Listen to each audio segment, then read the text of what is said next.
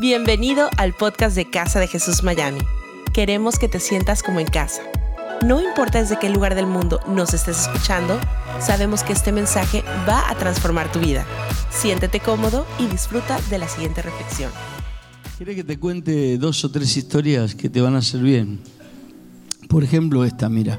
Esta es una foto. Se llama Volver a soñar.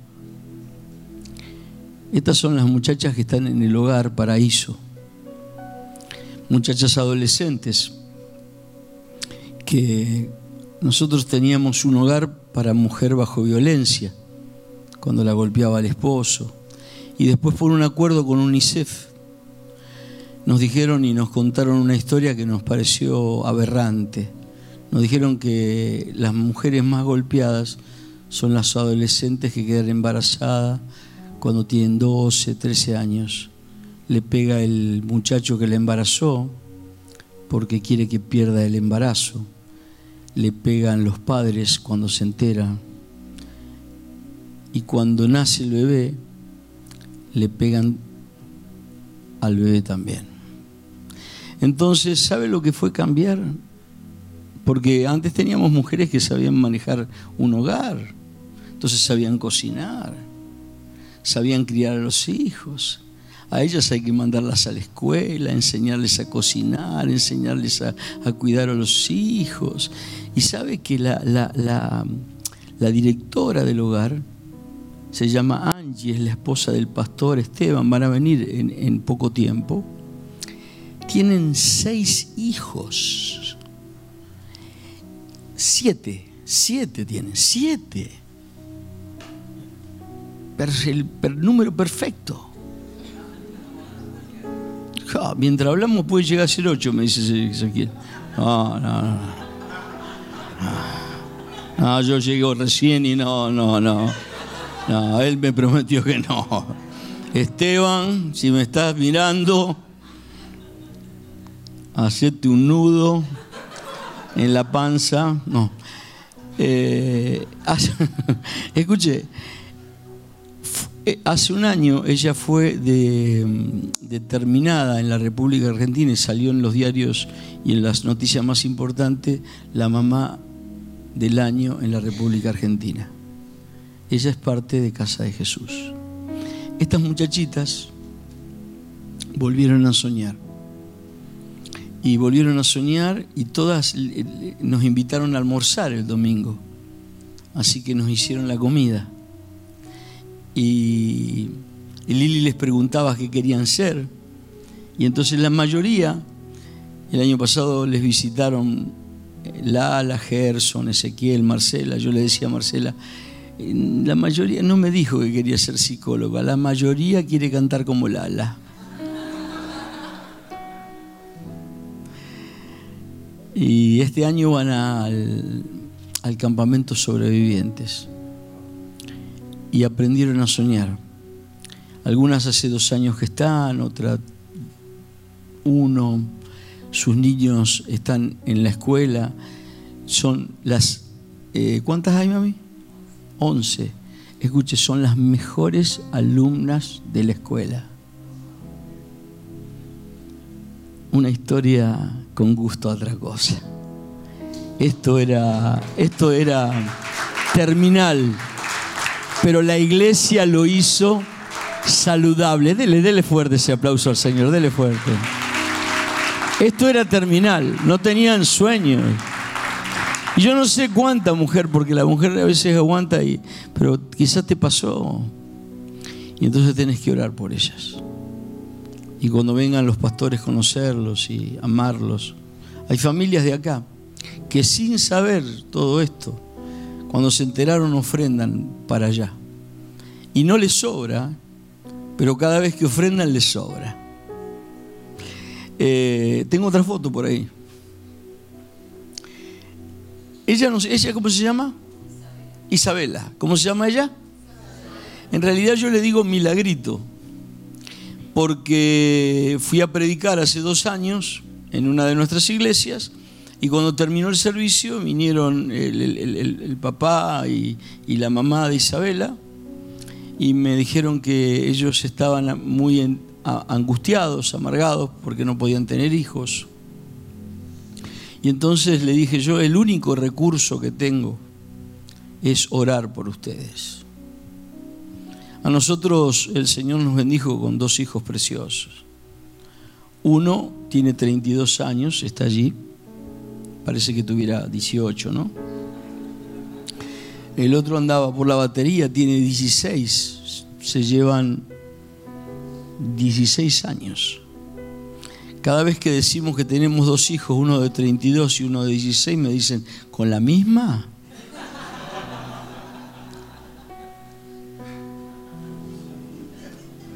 Yo, yo la veo siempre igual. A veces más, viste, gordita, a veces más flaquita. Ahora está flaquita. Yo soy el que estoy gordita. Tranquila, mami. Tranquila. Puede, esto, puede, esto puede llevar a una tarde turbulenta.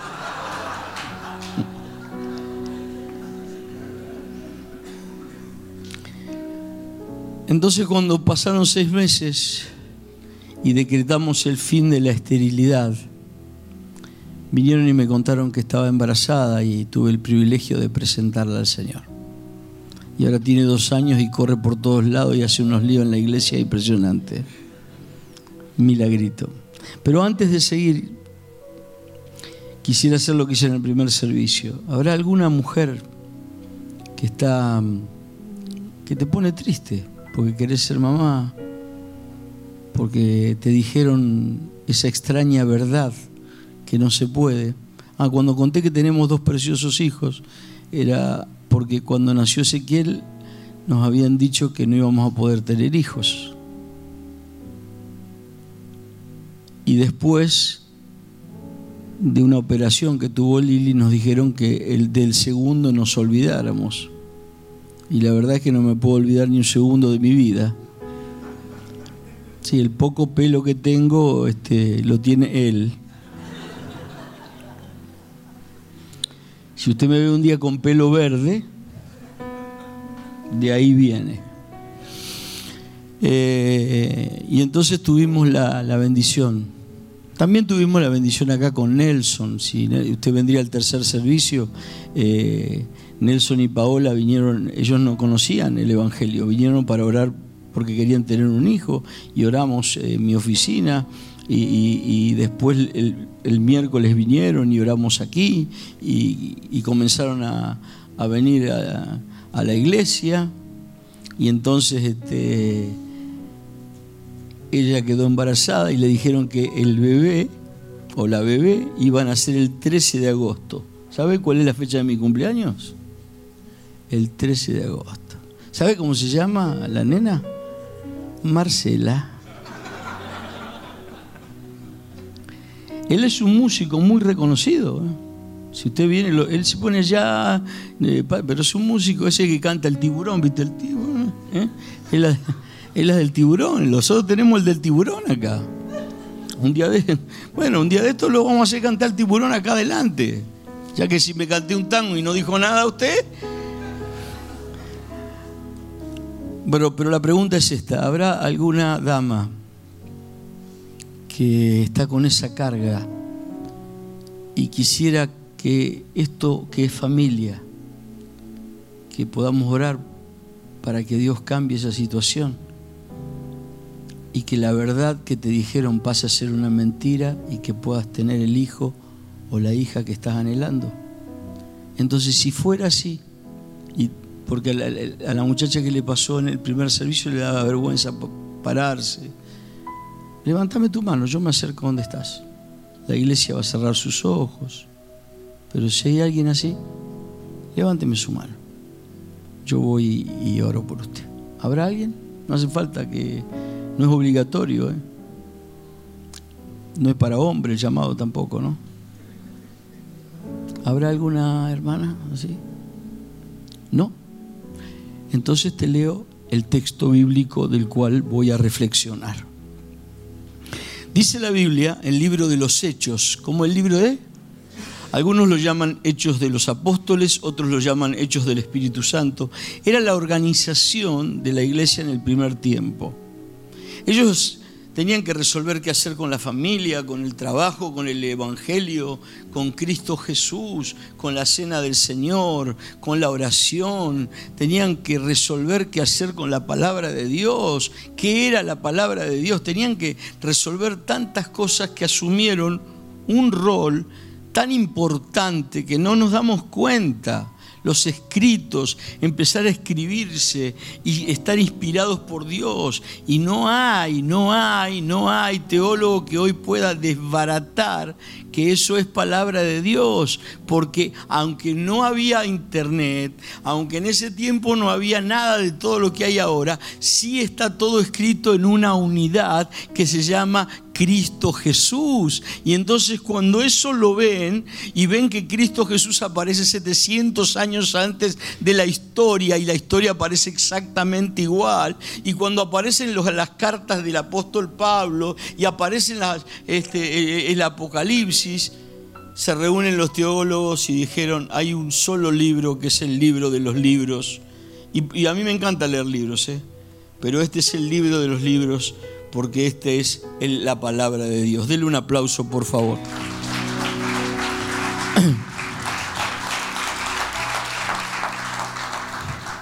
Dice la Biblia en el capítulo 10, Pedro está hablando sobre un hombre llamado Cornelio. Hasta ahí la iglesia no sabía si la salvación era para los judíos y Cornelio era un gentil, era como usted, no, no era judío. ¿no? Si usted fuera judío, estaría ya en la sinagoga, en una sinagoga de acá. A pudiera venir también para acá, no hay problema, kipá, ¿no? Yo también me podría poner y todavía me taparía alguna zona escasa. Capítulo 10, versículo 34. Entonces Pedro, abriendo la boca, diga conmigo, abriendo la boca. ¿Sabe las veces que abro la boca sin sentido?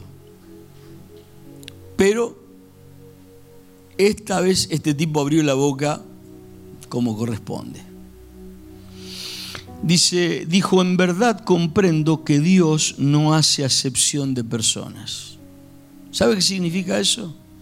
Dios, no importa si usted tiene mucho o poco dinero, si usted la edad que tiene, si tiene un físico privilegiado, si es este, un intelectual, no hace acepción de personas. Dios atiende a todos por igual, porque Él te ama, porque tú eres su hijo. Entonces diga conmigo, Dios no hace acepción de personas. O sea, Él no va a poner a uno adelante porque es importante, Él nos va a atender a todos porque todos somos importantes para Él. Decirle que está a tu lado, esta es una buena noticia. Esta es una historia con gusto a otra cosa. Soy importante para Dios. Dígalo conmigo, soy importante para Dios. Diga conmigo, mi, mi problema es importante para Dios. Diga conmigo, Él va a resolver la mejor cosa para mí porque soy importante para Él. Decirle que está a tu lado, despertate, sos importante para Dios. Porque cuando uno no se siente importante para Dios, no se siente importante para nadie, ni en el trabajo, ni como esposa, ni como esposo, no se siente importante, se siente de segunda, se siente desplazado. De allí viene la depresión, la amargura, las ganas de dejar de vivir. Pero si uno se siente importante porque uno es un hijo de Dios y sabe, usted diga, yo este, no soy el más lindo del planeta, pero estoy segundo. No es que soy perfecto, decirle al de al lado, no te confundas, no soy perfecto. El de al lado te va a decir, yo ya sabía. ¿No? Pero Dios me ama. Y Él me dio cosas maravillosas que Él las va a usar para bien. Y yo estoy acá porque quiero empezar otra historia. Con gusto dulce. Una historia con el Señor. Una historia con gusto a otra cosa. Y entonces dice, Dios envió mensaje a los hijos de Israel, anunciándoles el Evangelio de la paz por medio de Jesucristo. Este es Señor de todos. Vosotros sabéis que esto se divulgó por Judea, comenzando desde Galilea, después del bautismo que predicó Juan. Cómo Dios ungió, diga conmigo, Dios ungió. Ahora dice la palabra cómo. ¿Cómo ungió Dios? Con el Espíritu Santo y con poder, diga conmigo, ungido con el Espíritu Santo y con poder. Escuche, escuche, escuche. A Jesús de Nazaret. Y como éste anduvo haciendo bienes. Cuando uno está ungido, ¿hace qué?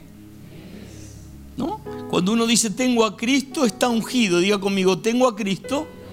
Estoy ungido por el Espíritu Santo. Levante la mano. Diga conmigo, en esta hora me vacío de toda palabra mala, de toda obra mala me lleno del Espíritu Santo, me declaro ungido para toda obra buena.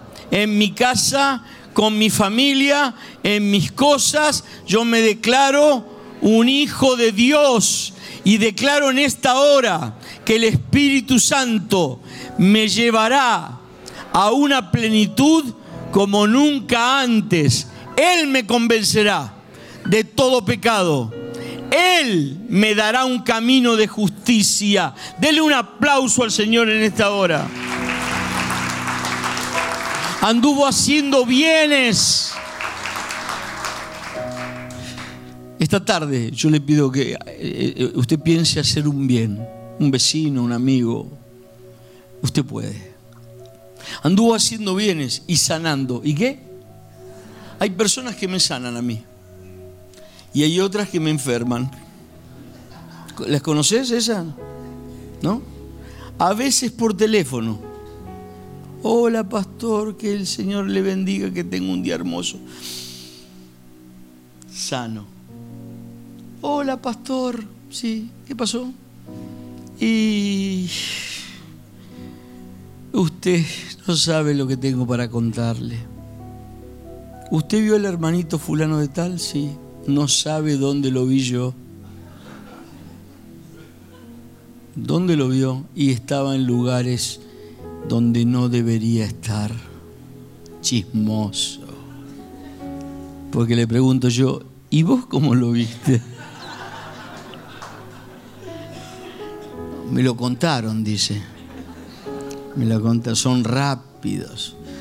yo le llamo hermanos lauchas en rata, así un rápido, difícil de agarrar son, ¿viste? No los podés agarrar. Entonces, este, anduvo haciendo bienes y sanando a todos los oprimidos por el diablo. Diga conmigo, oprimidos por el diablo.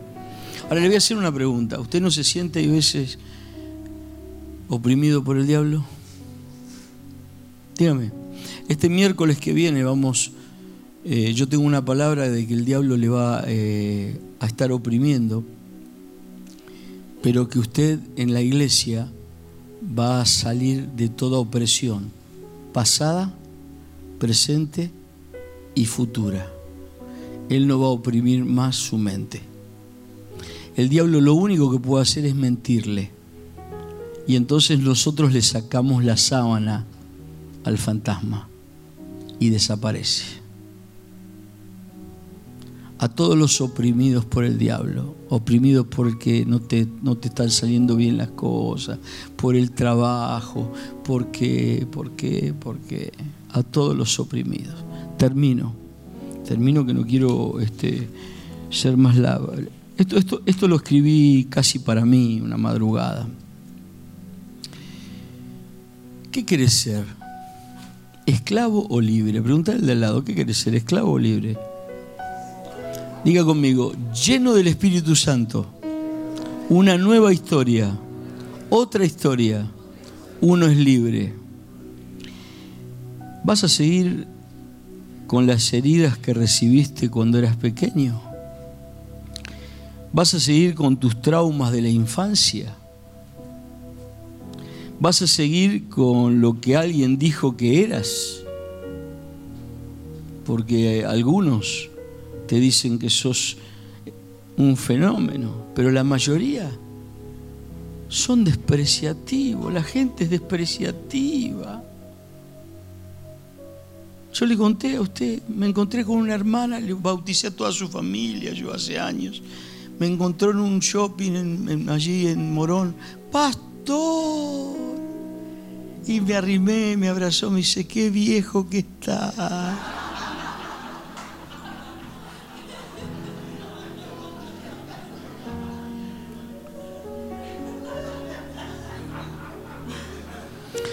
Lili sabe, no lo voy a decir completo, tranquila. Yo sueño el día que yo pueda predicar diciendo, ¿por qué no te vas? todavía no puedo, todavía no puedo. Nombrarlo y decirle, mira, como hacía el apóstol Pablo, te voy a mandar porque si usted lee la Biblia, el apóstol Pablo dice, a este se lo, lo mandé a Satanás para que aprenda a no blasfemar. ¿Sabe que mandártelo a Satanás es mandárselo, se lo mandó al infierno, tipo, ¿no? O sea que eso es menos que mandarlo a la miércoles, ¿no? O sea.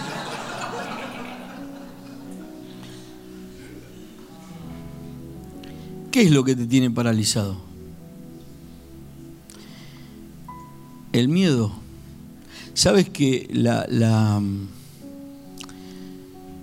la fe, lo contrario a la fe no es la incredulidad. Lo contrario a la fe es el miedo. Y a lo único que le tenés que tener miedo es a no ser lo que Dios quiere que seas. A dejar pasar tu vida sin hacer lo que Dios quiere. A desaprovechar una oportunidad de mostrarte como hijo de Dios. ¿Cuándo le vas a mostrar tu afecto a tus seres queridos? El amor que no demuestres hoy se perderá para siempre, para siempre. Termino. Y por último, ¿qué estás esperando para empezar a disfrutar la vida? Decirle de lado, ¿qué estás esperando? ¿Que se arreglen todos tus problemas? Mirá cómo hago.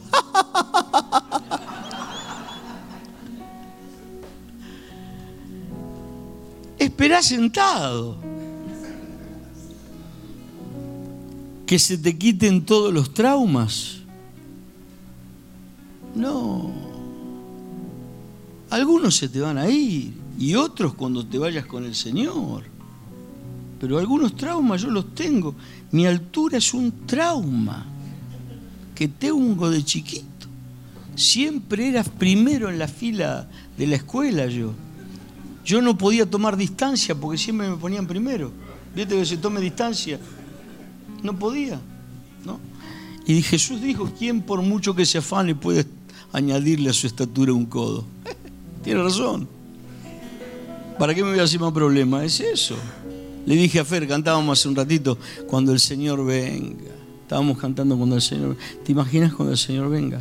yo voy a ser como saqueo. Saqueo era chiquito con mi estatura y se subió a una planta. Dijo, ¿qué me importa que hacen esto? Yo lo voy a ver al Señor y me subo a una planta.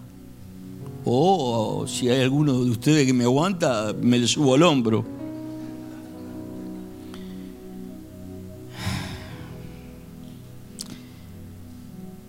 ¿Qué querés para sonreír? Que se te acabe la crisis económica que te suceda la magia de ganarte el Kini 6. No, ¿cómo se llama acá?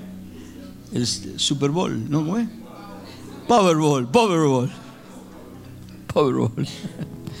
Ahora no ocurre tanto, pero antes la gente, cuando empezamos la iglesia, este, agarraba y traía los sobres, ¿viste? Y adentro ponía un Powerball. claro, si salía.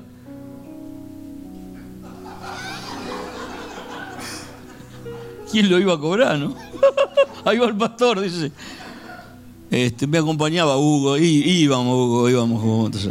Nosotros. ya estamos, listos. Eh, termino. Tus pasiones tus miedos, tus heridas, tus debilidades, tus secretos, son compartidos con todos los hermanos. Todos tienen eso. Decir al de al lado, bienvenido. Somos todos pecadores.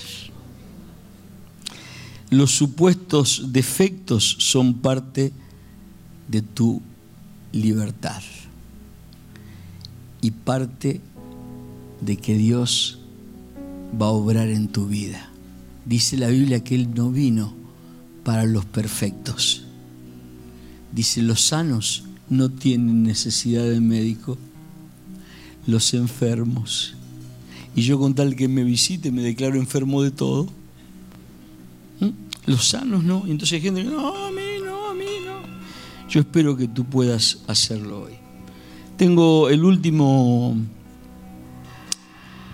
la última foto del último, la última historia. Mi papá se me está apagando como una velita.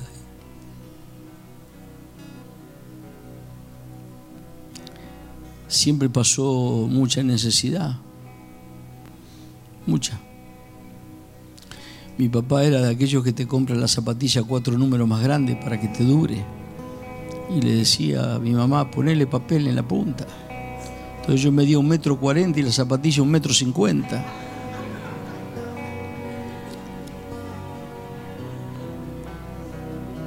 Claro. En Argentina te compraban los pantalones y no, no tenían como acá ancho y largo. El largo era y la mamá hacía el, ¿cómo se llama? El ruedo. Y según el ruedo que tenía, sabía la gente la edad que tenía, porque el pantalón te duraba como 14 años. Entonces uno, dos, tres, cuatro. La, la marca. y te duraba. Te duraba. Ahora tenemos dos pies y 70 zapatos. Diga la verdad. El día que usted no desaloje su closet, Dios no lo puede llenar, ¿eh? Porque hay una ley que se llama ley del espacio vacío. Entonces yo sabe que vi a mi papá, mire, se lo cuento cortito. Él pasó siempre tanta necesidad que nunca tuvo dinero, ni para darnos, ni para ayudarnos, nunca.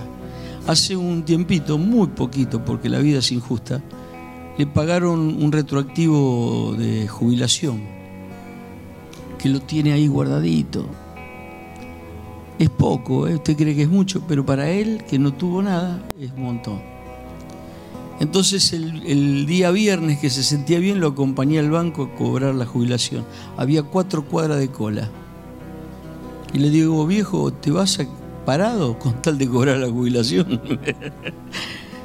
Imagínense, el que sufrió se quedó parado. Cuando entró tenía el número 288. Bueno, cobró, nos fuimos, me dice, vamos a comprar unos ravioles. Que yo le diga esto a esta hora es. Y digo, queda acá la vuelta, como a 12 cuadras estaba. Yo no daba más. Bueno, volvimos con los ravioles digo, ¿hace falta algo más? Porque mi mamá le hace la lista, ¿viste? Cuando mi mamá le hace la lista, y como el pantalón, entonces dice, sí, un poco de pan. Le dije, me ocupo yo, me ocupo yo, me ocupo yo. Entonces fuimos a comer, cuando llegamos a casa, se fue a la habitación, él se va a la habitación con el dinero y se esconde así, a vuelta y cuenta. ¿No? Sí, y, guarda la plata abajo del último cajón, no va a decir nada esto los ladrones usted, porque Sí, porque sabe que mi mamá no se puede arrodillar.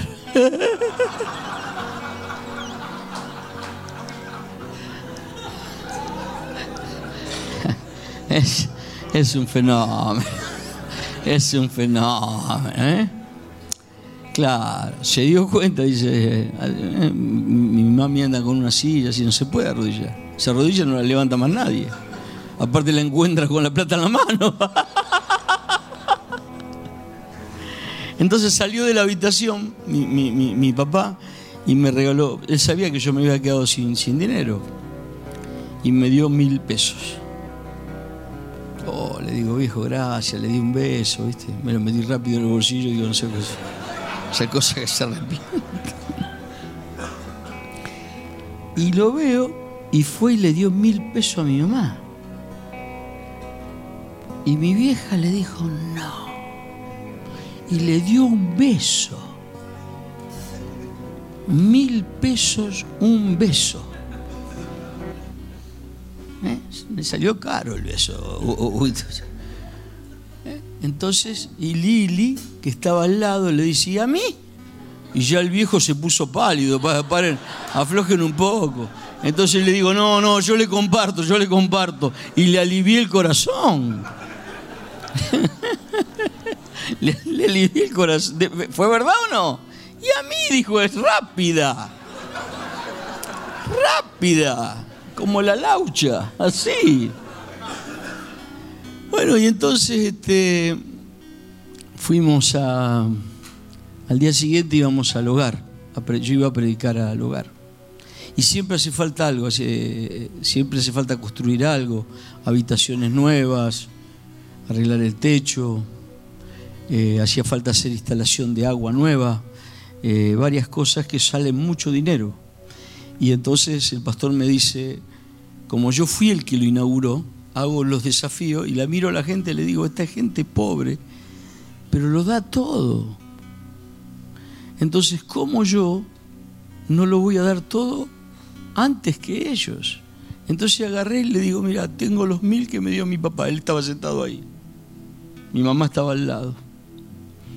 Le digo, tengo los mil que me da mi papá y me quedan diez pesos en el otro bolsillo. Digo, me había comprado dos choripán enfrente y me dijeron, no te alcanza ni para la lechuga. Entonces agarré y le digo al viejo, ¿te parece bien? Sí, me dice. No sé si me escuchó porque anda... Fui y lo puse. Entonces le digo, no, me, no solo me regaló mil pesos a mí, le regaló mil pesos también a mi mamá. Estaba al lado de mi mamá. Mi mamá levanta la mano, así en la congregación, y dice, quiero avisar que fue la primera vez que lo hace en su vida. Lo entregó. Como el viejo sordo no se armó lío, sino en ese momento se podía armar una este, de esta que, ¿no? Horas dura. Había que llamar a la policía otra vez. Bueno, pero se levanta mi mamá con sus... También ella cobra una jubilación exigua. No le alcanza para nada. Se levantó y dijo, el reino de Dios es más importante que cualquier carencia que yo tenga y lo puso todo. Wow. Y estaba el viejo sentado ahí. Y cuando estábamos levantando la ofrenda, se arriba y me dice, tengo toda la jubilación acá. La voy a poner toda. Y puso la ofrenda más importante de su vida. De manera que cuando le conté a mi hermano, mi hermano es pastor en la iglesia donde se congrega mi papá. Nada más que estaban de visita conmigo ahí. Me dice mi hermano, allá, cuando viene allá no pone nada, dice.